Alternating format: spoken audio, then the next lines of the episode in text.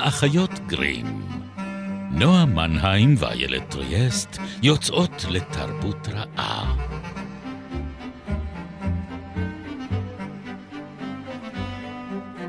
פרק 111, ובו ניכנס אל המלכוד שדרך היציאה היחידה ממנו היא מהדעת.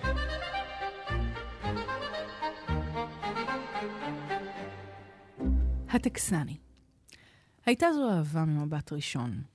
בפעם הראשונה בה ראה יוסריאן את הכומר, הוא התאהב בו אהבה מטורפת. יוסריאן שהה בבית החולים בגלל כאב בכבד, אלא שלא הייתה זו בדיוק צהבת. הרופאים היו נבוכים לנוכח העובדה שאין זו בדיוק צהבת. אילו הייתה זו צהבת, יכולים היו לטפל בה. אילו לא הייתה זו צהבת והכאב היה חולף, יכולים היו לשחררו. אבל העובדה שעדיין לא הייתה זו צהבת פשוט בלבלה אותם. הם הופיעו מדי בוקר, שלושה גברים נמרצים וחמורי סבר, שדיברו הרבה וראו מעט, מלווים על ידי אחות נמרצת וחמורת סבר בשם דקט, אחת מאחיות המחלקה שלא חיבבו את יסריאן. הם עיינו בתרשים שלרגלי המיטה ושאלו בחוסר סבלנות אודות הכאב. הם נראו נרגזים כשאמר להם שאין כל שינוי. עדיין אין יציאה? תבע הקולונל. הרופאים החליפו מבטים כאשר הניד בראשו. תני לו גלולה נוספת. האחות דקט רשמה לתת ליוסריאן גלולה נוספת, וארבעתם נעו הלאה, למיטה הבאה. אף אחת מהאחיות לא חיבבה את יוסריאן. למעשה, חלף הכאב בכבד, אך יוסריאן לא אמר דבר, והרופאים כלל לא חשדו. הם רק חשדו שהיה עושה את צרכיו מבלי לספר לאיש. כן, כן. הפתיחה הזאת לא ממצה את כל הטירוף שהולך עוד לבוא. אנחנו uh, נקרא גם uh, מקטעים אחרים uh, כן, בספר, ואני כן. מאמינה שעד uh, תום... Uh, תום ההליכים. תום ההליכים אנחנו נצליח uh, אולי uh, לבטא אותו באופן מלא קצת יותר. שלום לך, אחותי גרים. שלום לך, איילת טריאסט. נועה מנהיים פה איתי באולפן, ואנחנו כמדי רביעי בשמונה וחצי, או מתי שאתם לא מאזינים לנו, מדברות על ספרים, כך שמעתי. בדרך כלל. משהו כזה. והפעם, והפעם, אני לא יודעת אם אלה תותחי המלחמה שנשמעים ברקע. או שתיקת המוזות. אה, כן, זהו, אנחנו באמת, זה, זה, זה מה שבאנו לברר. כן. מה, מה עושות המוזות? על מה הן שרות בזמן uh, שהתותחים רועמים? ספרות מלחמה, ולא סתם ספרות מלחמה, אלא כזו שאמורה להצחיק ומדכאת במיוחד. מלכוד 22. מלכוד 22 של ג'וזף הלר אה, ראה אור אה, ב-1961. אה, אנחנו שמענו את הקטע הזה מתוך התרגום של בני לנדאו ובני הדר, אה, שראה אור בהוצאת אה, ביטן, אבל יש תרגום חדש ממנו של ירון בן עמי, שיצא כן. בידיעות אחרונות. זה, זה כזה מין הספר ישן, איך לומר? גם שלך וגם שלי. אין, אה, לא, אבל אצלך עוד לפחות יש את, ה, יש את העטיפה. נכון. אצלי, למעשה כן. זה מין התפוררות איטית כזו, שמעידה על, על שימוש רב. על שימוש אה, ו... לא שלי, אגב. וקשוח, שימוש רב וקשוח. שימוש רב וקשוח, כן. כן, מה שנקרא, הספר היה בשוחות. היה. כן. ולא, אה, אני חושבת שזה לא העותק היחיד, אה, שאם אנחנו נעבור אה, פה ספרייה ספרייה, אנחנו נמצא שהוא מושמש היטב. כן. שמו של אבי כתוב פה. אה, כן. טוב, אנחנו נדבר גם על החיבה המגדרית לספר הזה, והאם יש כאן באמת כן. איזושהי העדפה מהסוג הזה. אבל אני כן, אני אנסה למקם אותנו טיפה מבחינת השנה, כי אני חושבת שזה כן חשוב. הלר התחיל לכתוב את הספר הזה ב-1953. כן. כן. הוא עצמו היה אה, טייס קרב במלחמת העולם השנייה, ולמרות שהוא טען שאף אחד מהקצינים שלו לא היה מניאק, אה, כמו רבים, רבים מהקצינים. גיבורי הספר הזה. רבים מהגיבורים של הספר הזה. אז הוא אמר פעם בריאיון שרק אחרי הצבא, כשהוא היה בן 22 ולמד באוניברסיטה, התחלתי לחשוב בצורה ביקורתית. הרגשות האנטי-מלחמתיים והאנטי-ממשלתיים בספר, אלר אמר, היו תוצאה של מלחמת קוריאה בשנות ה-50, כן. ולא של מלחמת העולם השנייה עצמה. אה, אז כן, הוא כבר כותב את זה, זה תחת זה כנפיו כאילו, של המקארתיזם. נכון, זה, זה כאילו בעצם, כאילו הוא מתאר חוויה לכאורה אוטוביוגרפית שקורית בזמן מלחמת העולם השנייה.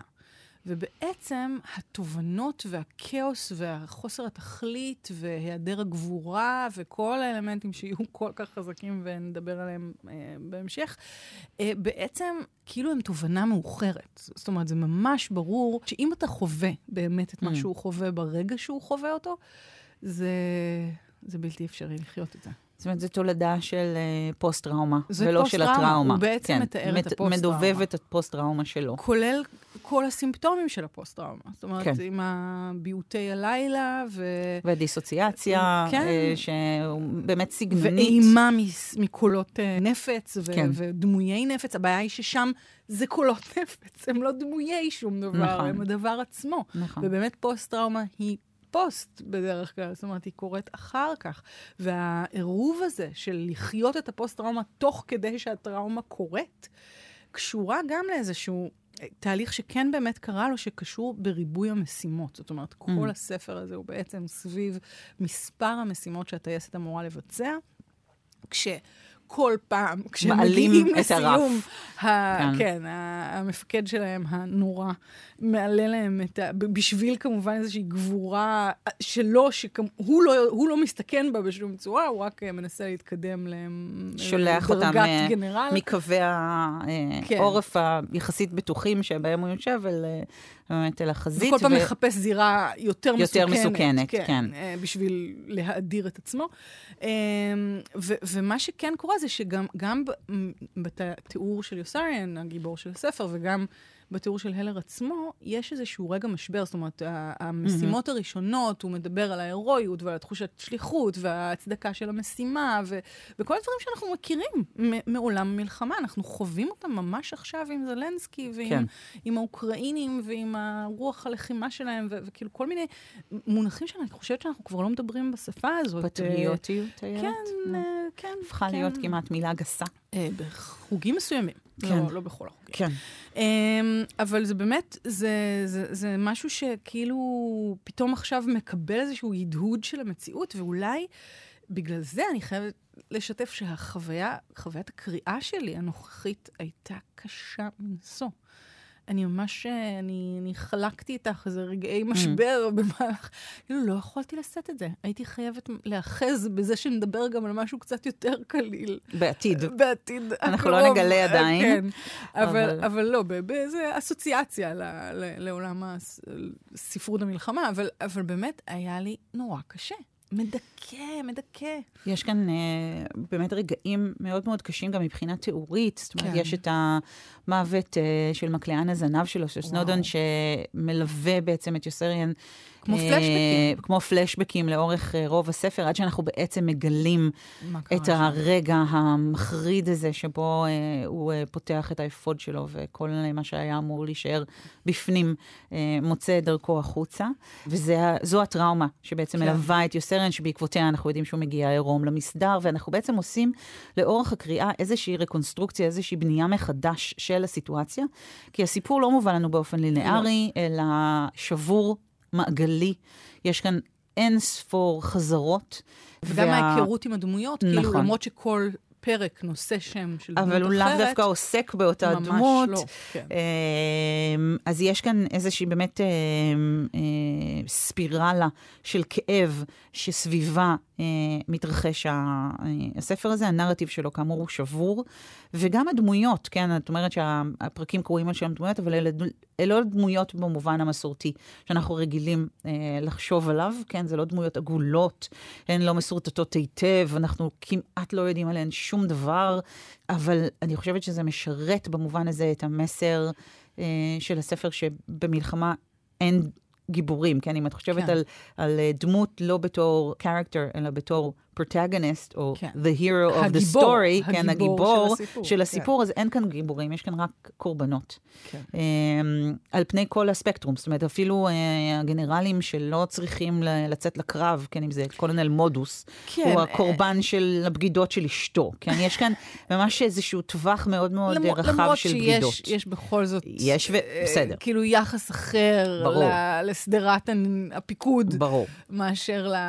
כאילו, ככל שאתה יורד בדרגה, רמת הרחמים עולה. וממש... ורמת הסיכון של חייך עולה לא, אף היא. יותר מזה, אני חושבת שזה ממש משוואה שהוא מנסח בסוף. יוסריאן, כן. אם נקפוץ רגע לסוף, שהולך ונהיה מר יותר ויותר וסיוטי יותר ויותר, אה, כולל באמת, את תיארת חלק מהתיאורים הנוראיים, יש תיאור, תיאורים ברומא של, של מה שקורה לאוכלוסייה האזרחית, ואנחנו עוד נדבר על אנשים, אבל באמת הספירלה היא down the hill, כאילו היא, כן. היא ספירלה יורדת באיזשהו אופן, ובהחלט יש הבחנה ו- ואפילו באמת ממש ניסוח המשוואה הזאת, שכל אחד צריך לרחם על, על מי שמתחתיו. נכון. זאת אומרת שיש ילדה או ילד, אז אתה צריך לרחם עליהם, והילד ירחם, זאת אומרת, כאילו כל פעם, ויש כלב, ויש כאילו, איכשהו כל פעם יש דמות קורבנית יותר. ובסוף אתה נמצא באיזושהי היררכיית קורבנות, זה כן. נורא זורק אותי ללוין. כן. כן. הרעיון הזה של שר באמת... שר הטבחים. אה, כן, ו- וקבצן הקבצנים. קבצן הקבצנים. ו- כן. וכאילו, זאת אומרת, מין היררכיה של אומללות mm-hmm. ושל קורבנות. והדבר, המנגנון שמאפשר את ההיררכיה הזאת, המנגנון שמייצר אותה, הוא אותו אה, מלכוד. אה, מפורסם. בשם, מפורסם בשם הספר, שהפך להיות ממש למטבע לשון. שאגב, אה, לא היה בהתחלה מלכוד 22. לא, הוא לא היה, הוא היה מלכוד 18, אה, 18 כן. כן. אה, אבל באותה תקופה אה, שבה הספר יצא לאור, וחשוב להזכיר מה עוד יצא לאור במקביל. כן, זה די מטורף. זאת הייתה השנה שפרני וזואי, שסלינג'ר אה, יצא לאור, שזה... הייתה שנה אה, מאוד מאוד דרמטית, אני חושבת, מבחינת הספרות האמריקאית. מפץ. גם קן הקוקייה. כן, אה, שיש דמיון. מאוד, מאוד גדול. דומה, נכון. וזה מדהים שזה דברים שכאילו קורים במקביל, זה פתאום משהו מתנפץ, אה, כן, כאילו כן. איזושהי חוויה. מוצא לעצמו ביטוי. אז באותה שנה אה, יצא גם הספר מילה 18 של אה, ליאון יוריס, אה, שעסק אה, בגטו ורשה. אה, ולכן ביקשו מהלר לשנות את ה-18 למספר אחר, הציעו לו 14, והוא אמר, לא, 14 זה לא מספר מצחיק. ולכן... זה מזכיר לי קצת את אה, דאגלס אדמס. קצת. עם 42, כן. כן. ואני חושבת שלא בכדי, זאת אומרת, יש כאן כן. את הפטינה הזו של האבסורד. שמרוחה באופן מאוד עבה על הטקסט. האם אנחנו אומרים שמספרים זוגיים מצחיקים יותר מאי-זוגיים? האם זו המסקנה בפירוש, בוודאי. זו המסקנה שהפרק הזה כולו עוסק בה. אבל אני רוצה לקרוא את הקטע המופלא הזה, שמסביר בדיוק מהו אה, מלכוד 22. כי היה רק מלכוד אחד, והוא מלכוד 22, שהדגיש כי דאגה לביטחון האישי, נוכח סכנה אמיתית ומיידית, איננה אלא תהליך שכלי נבון. נכון. אור היה מטורף ויכול היה להיות מקורקע. היה עליו רק לבקש. ובו ברגע שהיה עושה זאת, כבר לא היה מטורף והיה עליו לטוס למשימות נוספות. אור היה מטורף בטוסו למשימות נוספות ושפוי אם לא טס, אבל אם היה שפוי, היה עליו לטוס שוב. אם טס היה מטורף ולא היה חייב לעשות זאת. אבל אם לא רצה לטוס, היה שפוי וחייב היה לעשות זאת. יוסריאן זועזע עמוקות מפשטותו המוחלטת של סעיף זה במלכוד 22, ופלט שריקה מלאת הערכה. חתיכת מלכוד, המלכוד 22 הזה הוא ציין. הטוב מכולם, הסכים דוק דניקה. אני חושבת שהחוויה, כן, וואי. אבל הם כולם, הם, הם, כמעט על כל אחד כאן יש לנו את ה... כאילו, ואור עם התפוחי ברבל לחייו, ו... כן, כאילו באמת איזה אבסורד. חיוך הארנבי שלו, ו... כן. למרות שהם לכאורה לא דמויות עגולות, הם לא גיבורים, הם נחרטים בזיכרון. של הקורא, אה, הקוראת בזכות באמת איזשהו שרטוט. כאילו אפשר אפילו להרגיש את החריץ שהעט השאיר על הנייר כשהטקסט נכתב. זאת אומרת, יש משהו אה, כמעט נצחי בדמויות האלה, באופן שבו, החטוף הזה שבו הן מתוארות. וחוויית הקריאה שלי, אני חושבת, הייתה אה, דומה במובן מסוים לשלך, כי גם אותי... אה, היו כאן דברים שדיכאו עמוקות. הפתיע אותי כמה מהספר, אז זכרתי בעל פה. וואלה. היו פה ממש דיאלוגים שלמים שפגשתי אותם כמו מי שפוגש ידידים ותיקים ביום הזיכרון ליד uh, קבר של מישהו ששירת איתם ומת, כזה. וואו. זאת אומרת, הייתה ממש איזו חוויה uh, מטלטלת של זיהוי והיכרות. ומה שאותי הפתיע, ולא חוויתי אותו בזמן אמת, כשקראתי את הספר לראשונה, היה היופי האיום שהפרוזה של הלר מגיעה אליו לפעמים. זאת אומרת, זכרתי שזה היה מצחיק, ואבסורדי, וסאטירי ומחריד, ומדכא, ויש כאן באמת רגעים גרפיים דוחים נורא. ואז פשוט הייתי, נתקלתי בקריאה ברגעים יפהפיים של פרוזה מחרידים, כן? אבל באמת יפהפיים, וזה היה אה, מטלטל, כי המרקם של הטקסט הפואטי אה, מצליח להעתיק במידה רבה, אני חושבת, את החוויה שהרבה מאוד חיילים מדווחים עליה, אה, של העירוב הזה של הזוועה והרגעים של הרגיעה והיופי שאפשר למצוא אפילו ב... מצבי דחק קשים. כן. ויש כאן בעצם הנכחה בפואטיקה של הספר של המצב הנפשי המדויק הזה, של להיות תחת משקפה של להיות חייל בקרב. הרגשת אורחת בחוויה הזאת? זאת אומרת, כאילו... איזושהי מבקרת, אפרופו, טוב, בוא ניכנס לעובי המגדר של הספר. זאת אומרת, זה הספר, את יודעת, זה אה, מעניין. בדיוק פתחתי. לא, כי זה ספר, את יודעת, השם של אבא שלי כתוב פה, ואני כאילו מרגישה שיש משהו בביקור בדבר הזה של אה, אישה, שכאילו אין פה נשים. אין פה אף אישה נשים מעטות.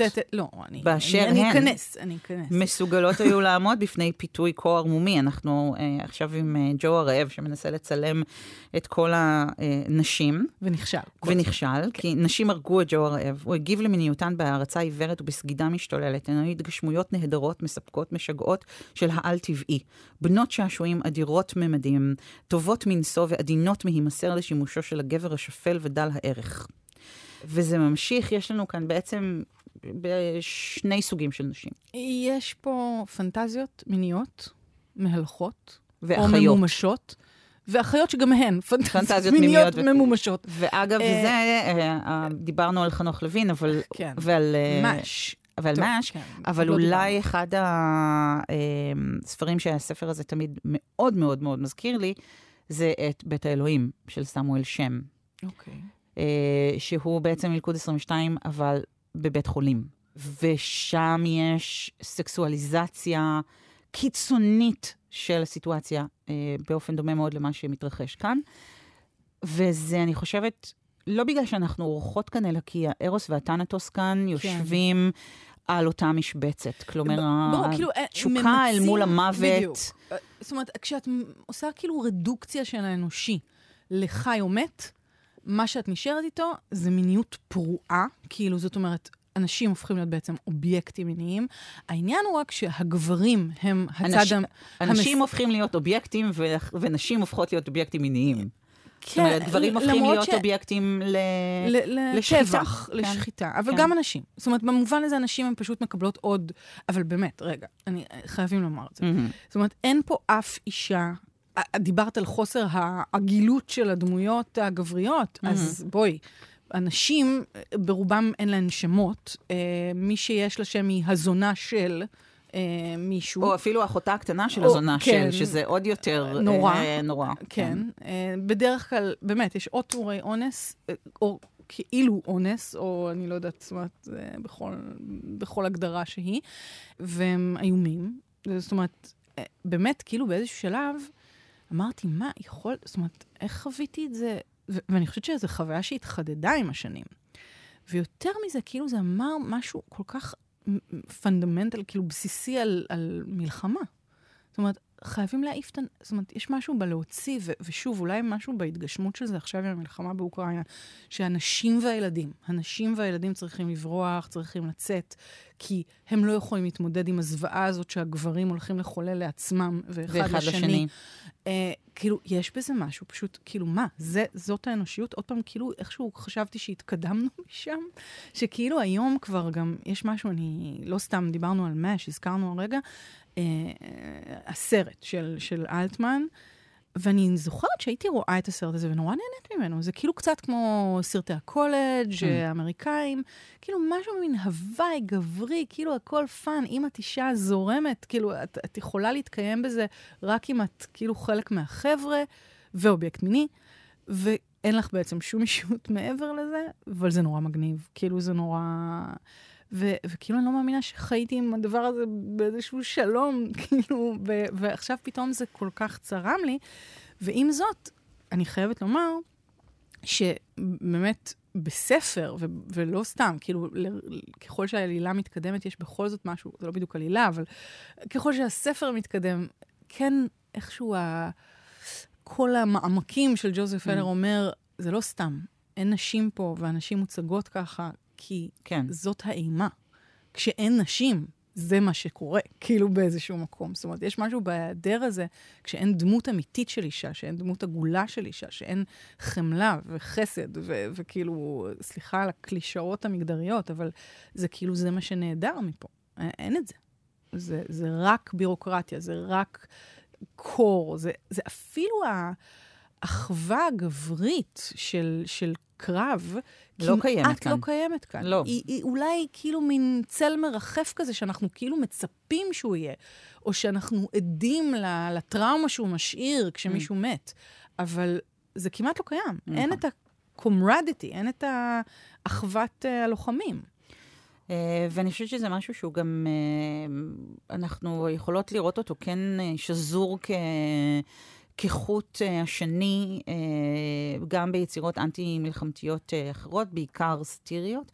אנחנו נדבר עליהן, נרחיב עליהן עוד יותר בהמשך, אבל אני חושבת שכשהוא מפרק את הרעות, וכשהוא שולל מהנשים את השמות שלהן, ולא רק מהנשים, אגב, גם מהמקומיים באופן כללי. כלומר, כן. יש את הזקן האשמאי בבית הזונות, כן, גם לו לא אין שם, אבל הוא מספק את אחד מהרגעים הכי מדהימים בעיניי בספר, יש את הדיאלוג שלו עם נייטלי, שבו הוא מסביר לו, אה, הוא, הוא מסביר לו בעצם את ההיגיון... אה, שבת, את, שבתבוסה. את ההיגיון שבתבוסה, את היופי שבתבוסה. את הניצחון אה, שבתבוסה. זה בדיוק, זה, זה הדבר, זה, זה האתגר, איך אנחנו יכולים... לנצח גם כשאנחנו מפסידים. רק כשאנחנו מפסידים. רק כשאנחנו מפסידים.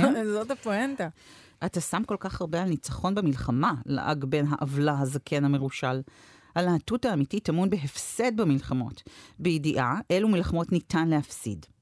איטליה הפסידה במלחמות במשך מאות בשנים, וראה איך הצלחנו, למרות הכל. צרפת מנצחת במלחמות ונמצאת במשבר בלתי פוסק. גרמניה מפסידה ומשגשגת. הבט על ההיסטוריה הקרובה שלנו. איטליה ניצחה במלחמת חבש ומיד שקעה בבוץ.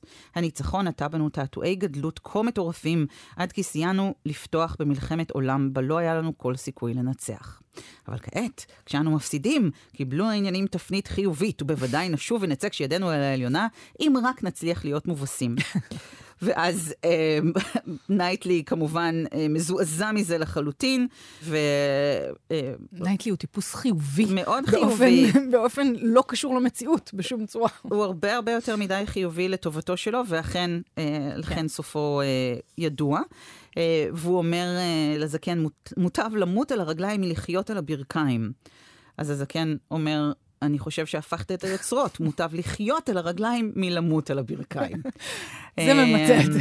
ואני חושב, חשבתי אה, איכשהו גם על, גם על ההיסטוריה שלנו, כשקראתי את, ה, את הקטע הזה, על uh, הסכנה שבלהיות המנצחים, ומה uh, שביעות הרצון וההיבריס של הניצחון יכול לגרום לנו לעשות ולהיות, והמחיר הנורא של הניצחון. ואני חושבת שבמובנים האלה זה לא רק היה ספר אה, גברי, כמו שהזכרת לפני כן, ואני אף פעם לא הרגשתי בו כאורחת, אני חייבת לומר, אה, ולא הרגשתי בו כאחת האחיות, וגם לא, רחמנא ליצלן, כאחת מאותן זונות אה, נטולות שם. אה, אני כן הצלחתי להזדהות עם, ה, עם החוויה של יוסריאן ושל האבסורד שהלר מתאר.